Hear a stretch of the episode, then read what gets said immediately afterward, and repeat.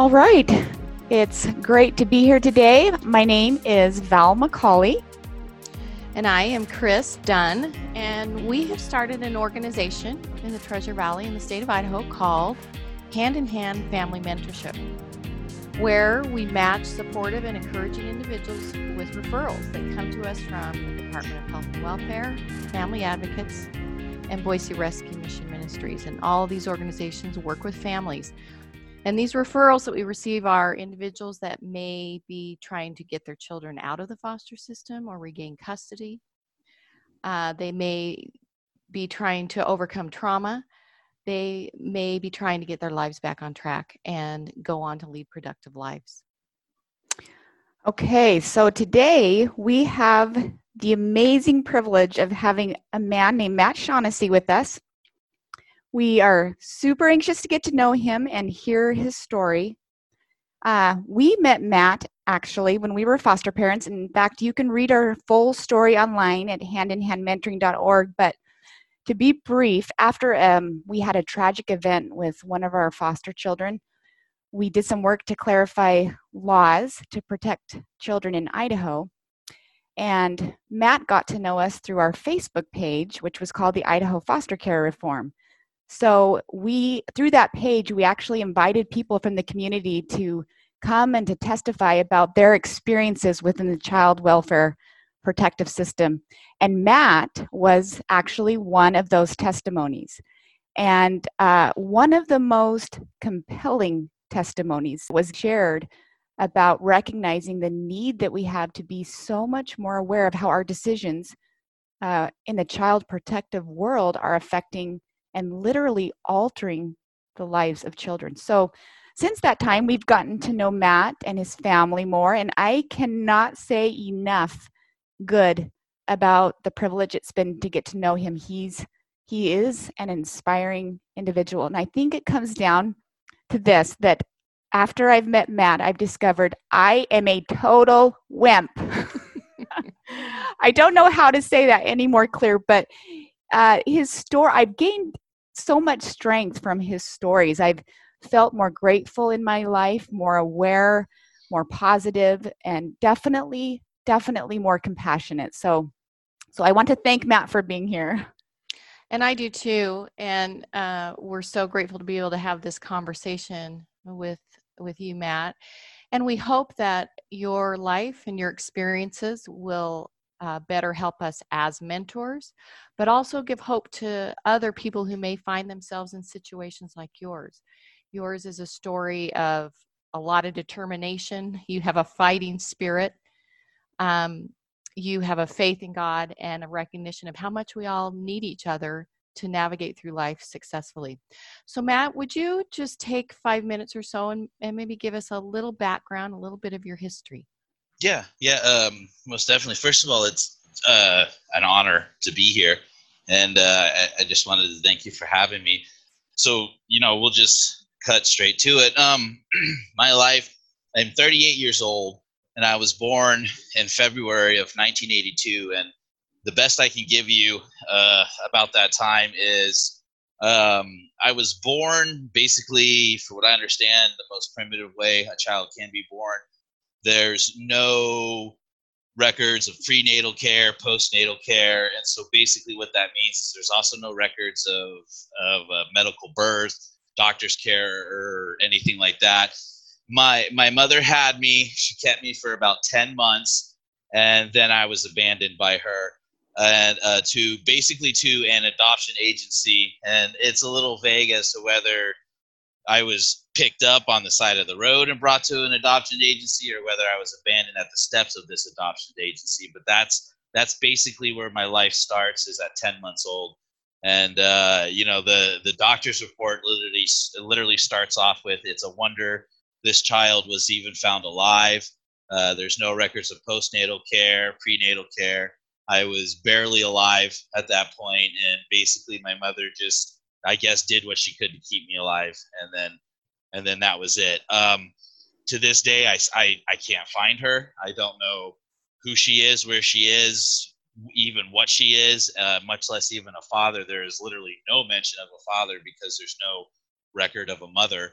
anywhere. And so that's basically how my life started. And so that makes me what's known as an orphan, or by definition, a foundling, having no connection to any biological family whatsoever, which is is being an orphan or being a foundling that's that that is not something that you ever truly overcome. That's something that you learn to live with when it when it's that type of abandonment. It, it, it it's a very evil thing and it affects somebody for the rest of their lives when when something like that happens. You so. know matt quick question on that you know some people have said you know they're so young they don't even really feel the impact of something that happened when they were you know below the age of one. Did you specifically feel that that abandonment at 10 months is there anything specific that you could share that you recognized that actually i can pinpoint that that is from losing that attachment oh yes, yes. 10 months old? Oh yeah most definitely. And you know today in the past 10 i'd say about the past 10 years we've made great discoveries and advancements in the traumatized brain and how the traumatized brain works and how adverse experiences as a child ultimately affect your development and everything on it in, into adulthood. And so you know as as as a baby human beings only know certain aspects of life. Uh, they know eat sleep uh, be be coddled be taken care of and that's about it and so when that is not met when that connection is broken, something happens in the brain. The brain and the body begin to change. And the they've done studies in orphanages and whatnot in Russia. If you've ever heard the term uh, "sleeping like a baby" or "let the child cry itself to sleep," what we figured out has actually happened in those orphanages is when you have a baby that's laying in a crib and it's screaming, it's crying, it's looking for attention, it's looking to be fed if that need is not met, then the brain literally begins to shut down as if it is dying. Mm. And it begins to detach itself from the body. You know, a, a human being can't fight a lion. And so, if a human being is about to be eaten by a lion, in order for the brain to avoid a painful death, it will detach itself from the feelings and all of that. And and so what happens is a baby literally begins to shut down completely to the point to where the brain and body are convinced that it's dead hmm. and then it goes to sleep and that's what you see happens in orphanages and and my whole life i have always had a detached feeling from just about anybody and everybody i've ever encountered a detached feeling from society I, I have literally been to the point in my life where I was convinced that deep down in my soul, deep down in my nervous system, that I could die in public and nobody would do anything about it. I would just be left there to die. And and so a lot of that feelings, a, a lot of that emotion comes from that moment in time of yeah. being abandoned. And and so, you know, it's it's it's some it's it's something really hard to overcome. So it's just a really that neglect from the very beginning probably is very impactful. What what ended up happening after 10 months? Well, what happened uh, from there? So, so from what I understand, uh, uh, I, I went under the care of an adoption agency, and they placed me into foster care. And so I was I was in a foster home up until about uh, two and a half years old and I actually had a different name once I uh, was doing the investigation into my past, trying to figure all this out. I found out that for that time I was with that foster family, they had named me something completely different than what my name is now. And and so mm-hmm. then I lived with them up until about two and a half years old, and then I was adopted out to the family that gave me legally my name that I have now, which is Matthew Shaughnessy. And so they adopted me, and from what I understand, not only were they a family that never should have been allowed to adopt a child in the first place, but that during that time there were a lot of red flags and markers, things that were happening that somebody should have put a stop to that adoption and placed me back with my foster family. Uh, for example, I found out that a f- about a week or two after I went to live with the Shaughnessy's, they had called the adoption agency and tried to give me back because I had been screaming and screaming on end without stop for days.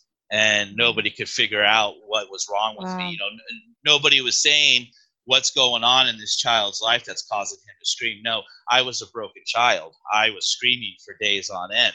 What's wow. you know, and and so so honestly, somebody probably should have put a stop to that adoption altogether because I had already been abandoned once by my mother. That connection was broken. Then I get placed in foster care again for a significant amount of time. And I can only imagine that I imprinted these people as my family. These so when I cry, this person comes with a bottle.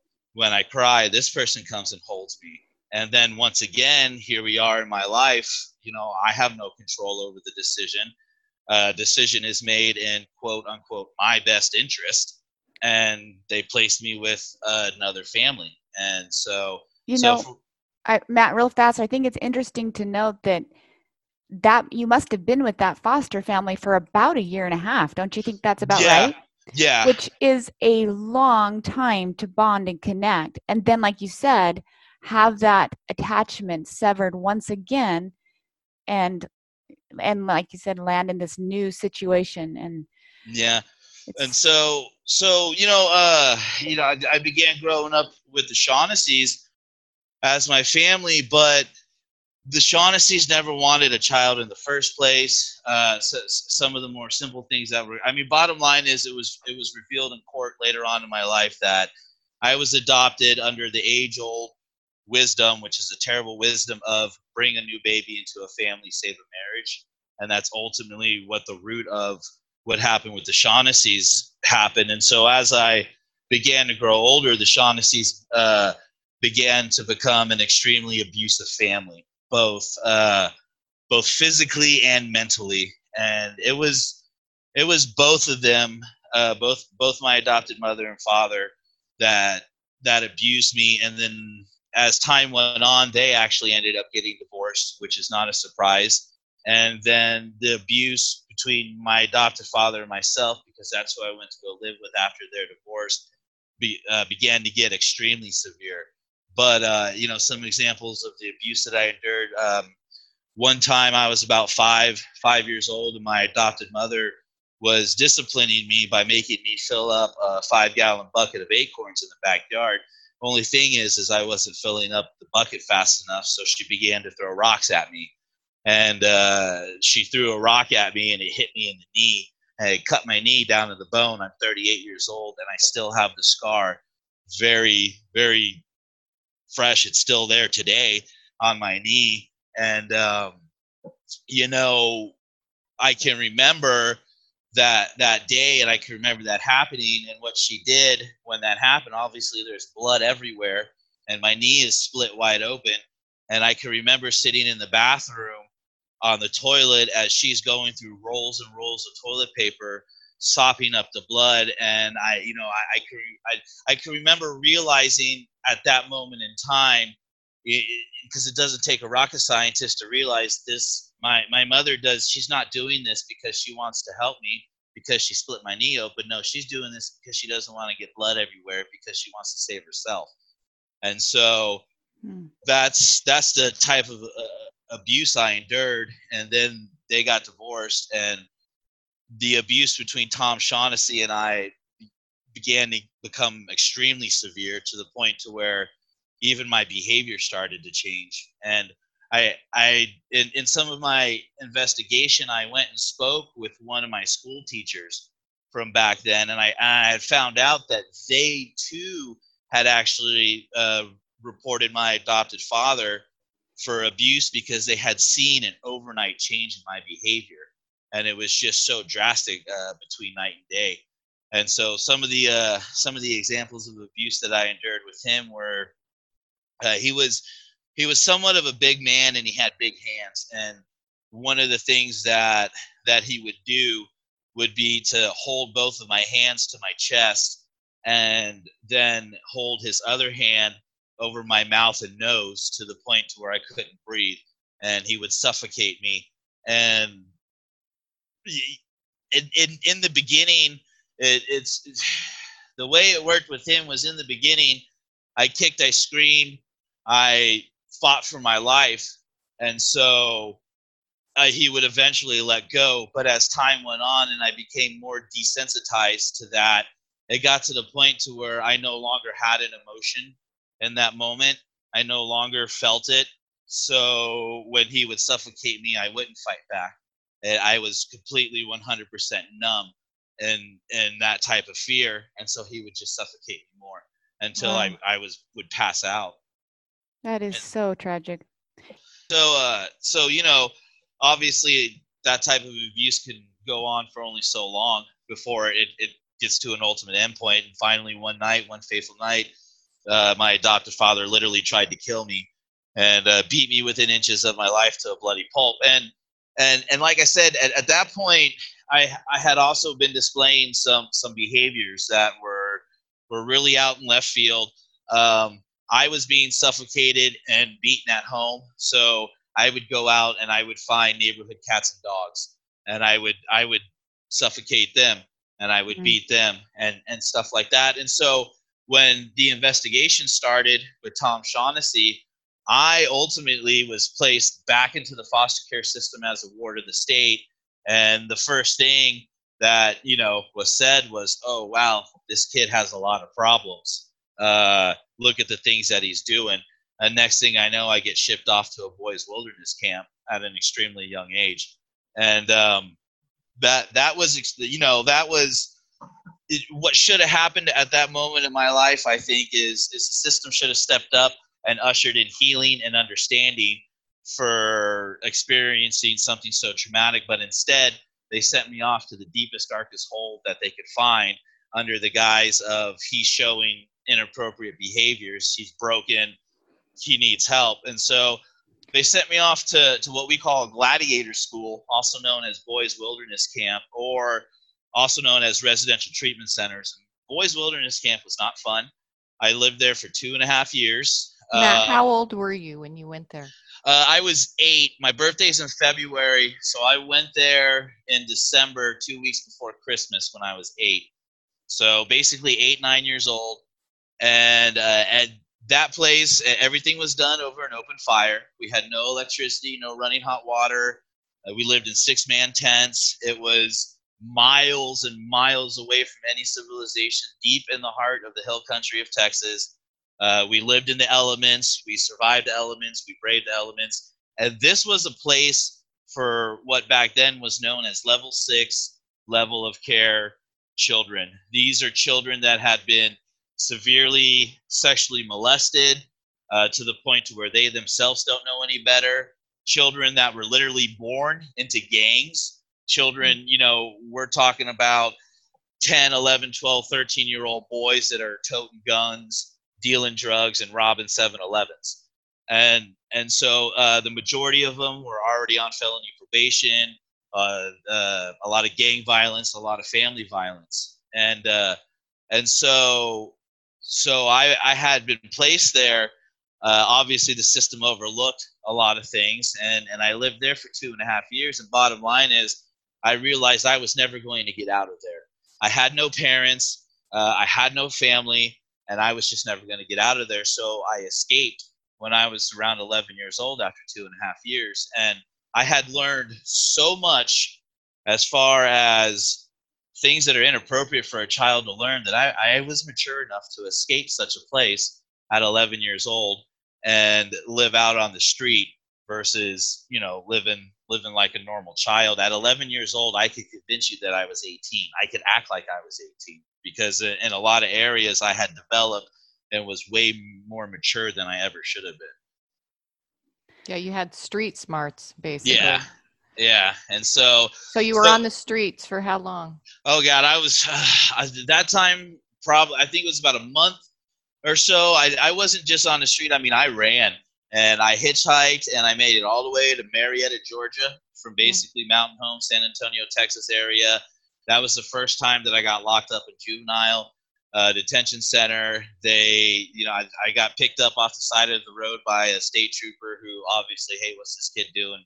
You know, hitchhiking through Georgia, basically, and And so I spent oh about a I think I spent about a month in a juvenile detention center in Marietta, Georgia, basically just waiting for the system to come back and pick me up. We I was literally just just there because I was a runaway and the system needed to get a plane ticket. And so I sat in in a juvenile detention center. Uh, it was there that I really realized the type of world that I lived in. Um, you know, it, it, it was there that that I saw things that were even worse at wilderness camp, and and so we were walking uh, around the gym one afternoon, for example, and just just as fast as night and day. One second we're walking, the next second my buddy grabs me. We turn around, we look, and there's there's a kiddo being beaten by five other kiddos. Just I mean, as fast as you could snap a finger, and you're just watching this and you know that kid was dead before the staff members ever got to him and the way we knew he was dead before the staff members ever got to him was that you could smell it. He had already defecated all over himself. Uh, you know that's that's that's how i learned while i was in the foster care system in a juvenile detention center. That's how i learned that when a human being dies they defecate themselves. They release their bowels. That's what death smells like. Mm. and so you know, I witnessed this, and then weeks later, they come to pick me up to take me to the airport because they have a plane ticket and a marshal to take me back to Texas. I'm a ward of the state, and they shackled me. You know, they shackled my hands and my waist, they shackled my feet together, and they walked me through this airport. Now, remember, I'm a runaway. Yeah, I haven't hurt anybody. I haven't done anything. I'm I'm a runaway, and so you know they they they treated uh, real fast, what I think's the hardest part of this story is it looks like you're you're the problem. You're the criminal. You're yes. shackled. And yet you've been the victim. You've been created piece by piece by what has happened. And they can't control you, right? That's what they say. And so the solution is we'll just tuck him away, shackle him, imprison him. And and you just think what that continues to create inside the mind of a little child. It's yeah. unreal. And, and what's interesting about that, you know, I entered in, into the system, into the residential treatment center program. I was at school. It was weeks after I got out of the hospital. I was in a foster home, uh, and I was at school. The only normal normal thing I had at that moment was the fact that I was still going to the same school. And, and next thing I know, here comes a caseworker and two police officers in the middle of class, in the middle of, of school one day, to take me out of school and take me to the YMCA Costa shelter mm-hmm. where I stayed before they took me to wilderness camp. And I mean, that's a what what was I supposed to do? I, yeah. I had no control. I had no say so in the matter. There there was nothing there for me. There was nothing that I could have said, hey, we're here with two police officers and a caseworker, just out of the blue. Here you go. See you later. Bye. I, I actually, as I became an adult, went back and found some of my friends from that class. And to this day, they were like, oh my God, we had no idea whatever happened to you.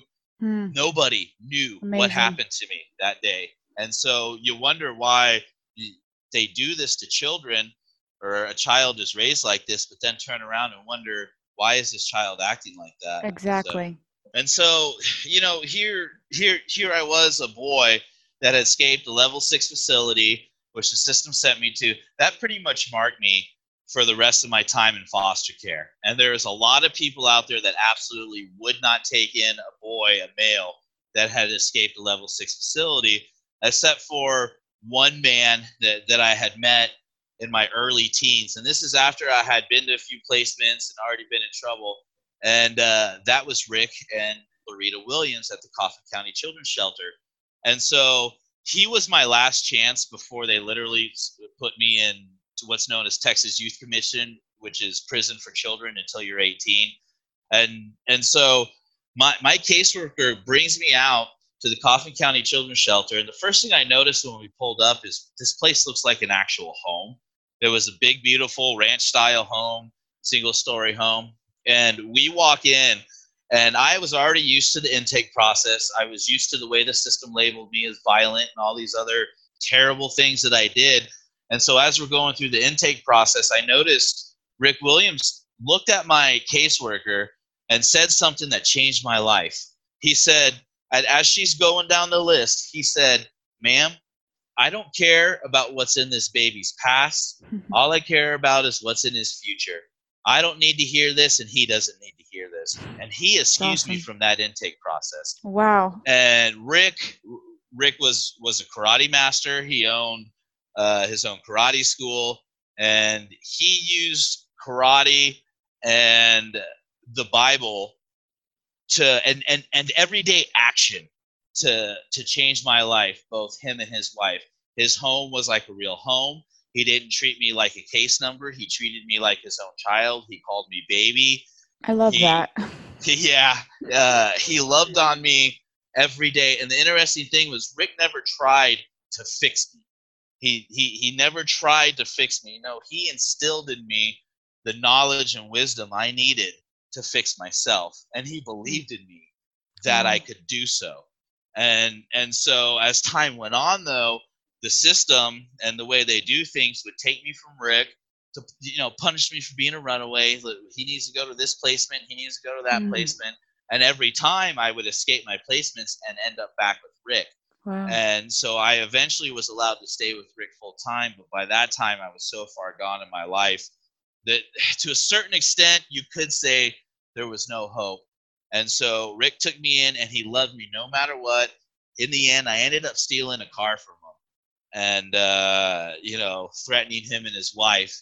And so thus started my adult life. But, but what's amazing is afterwards, a few years later, when I came back to Rick and asked him to forgive me, he even then used that moment to teach me. And he mm. said, Baby, I already forgave you a long time ago because forgiveness is for me, it's not for you. Life is too short to live harboring such anger. Now, mm. if you fast forward when I graduated out of foster care at around 22, around, uh, shoot, I'm going to say around 20, 2021, around that time, I also ran into my adopted father at a restaurant. Mm. And um, long story short, I was going to kill the man with my mm. bare hands, and I had every reason to right to, to a certain extent. And some of these things like forgiveness and love and and God and Bible that Rick had instilled in me really came to play at that moment. And as I was going to hurt this man in front of me that I just so happened to to come across, it, it's literally as if time stopped and something grabbed a hold of me. And for the first time in my life, I realized two things that nobody had ever really, really taught me growing up.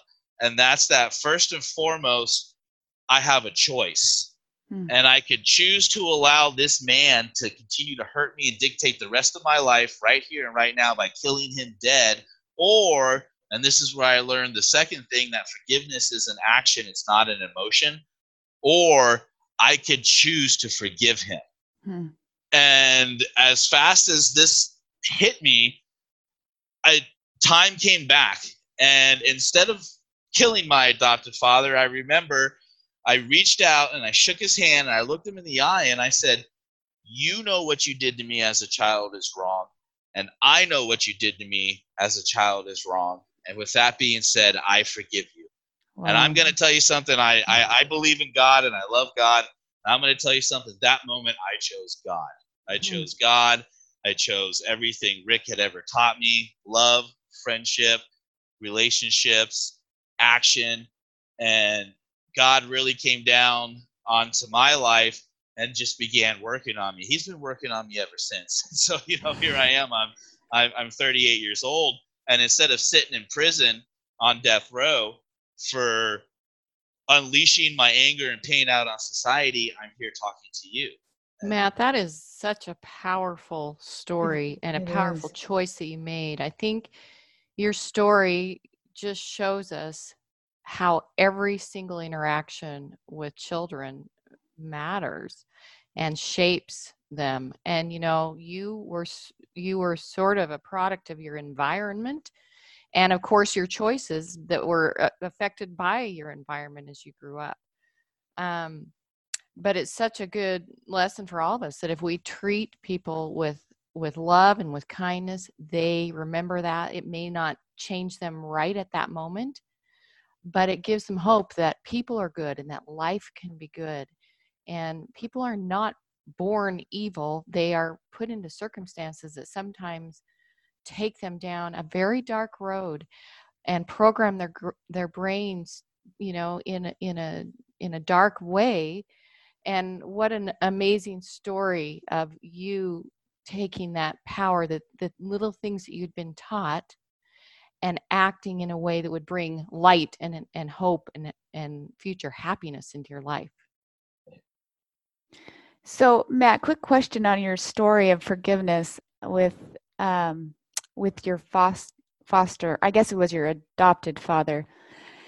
Do you feel that what Rick taught you is what resonated in that moment, or was that something that do you know what I'm saying? I'm just curious if I think uh, I mean if you want the honest truth here, you know, I think that was a moment of divine intervention. Yeah, I mean, and what Rick had taught me is what allowed me to see that. Yes you know, Rick, you know, uh, it's superhuman. But, it just yes. to be able to do that and and to put aside such deep, deep, intense pain is is hard to fathom how you were able to feel that in that moment. Yeah, it, the strength of our Father. Yeah, you know, I, I'm only human. I'm I'm weak, but where I'm weak, He is strong.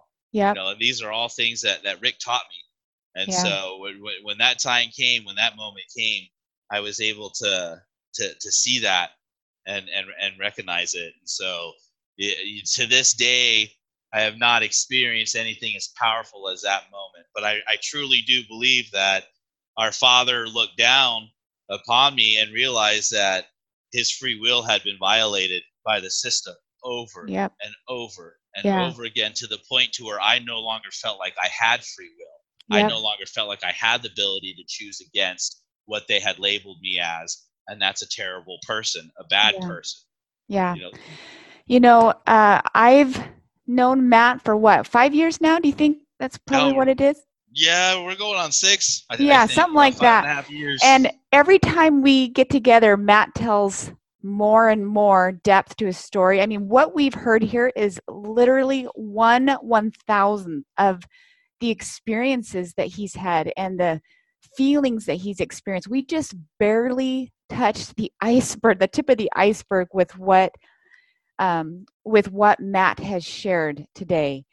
Um, but I want I want and, and we're going to do a part two of Matt's life. We we kind of touched on his childhood and how it's important to recognize that how he was how intervention happened with him actually did not happen. There was no intervention. He was um, he was a product of the state. He was uh, more than anything treated inhumanly by those who associated with him. There were very few moments of light and peace in his childhood. And what I find significant is that when Matt tells his stories, and this is the part that touches me, he recalls every single individual that had a positive impact on his life. It's amazing. And he was so little and he was so young, but there were certain relationships where people treated him respectfully and and like a human being and he recognized that and i think it was those small things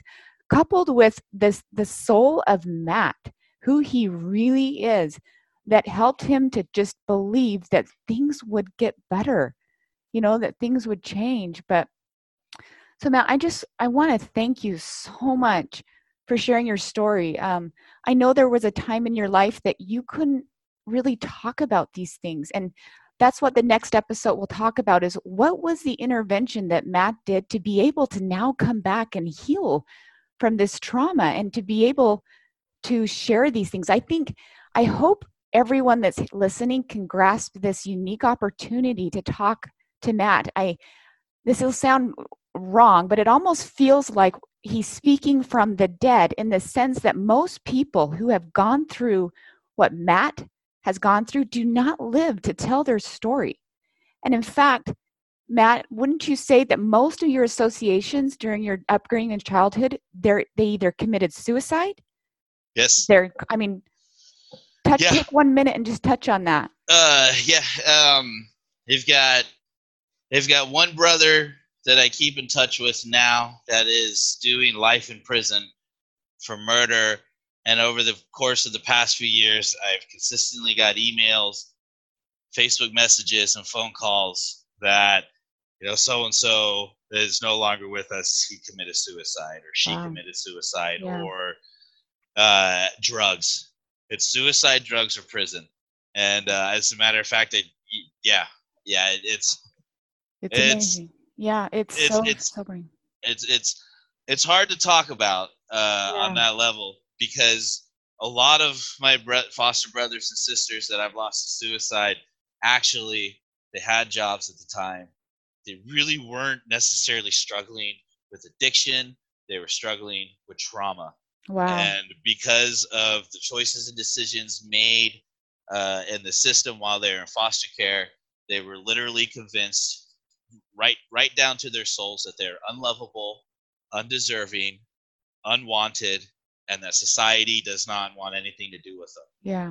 And that's what leads to that to that moment of what's the point in going? What's what is the point in moving forward? Yeah.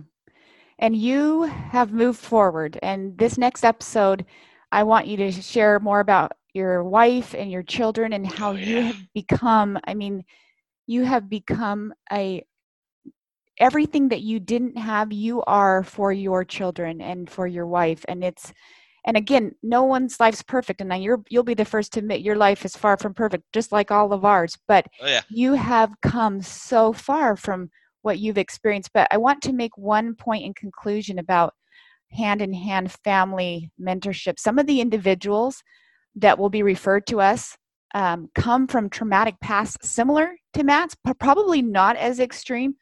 But it's helpful to recognize that they too were built by other people's poor choices. Um, but the hope is that we can feel this compassion for them. We can recognize why life is especially difficult and why this a very large dose of non-judgment is a powerful tool to help heal so you know it's it's like that quote we hear from social scientists today it's being able to stop saying you know what's the matter with that guy and say what happened to that guy i love that comment but yeah.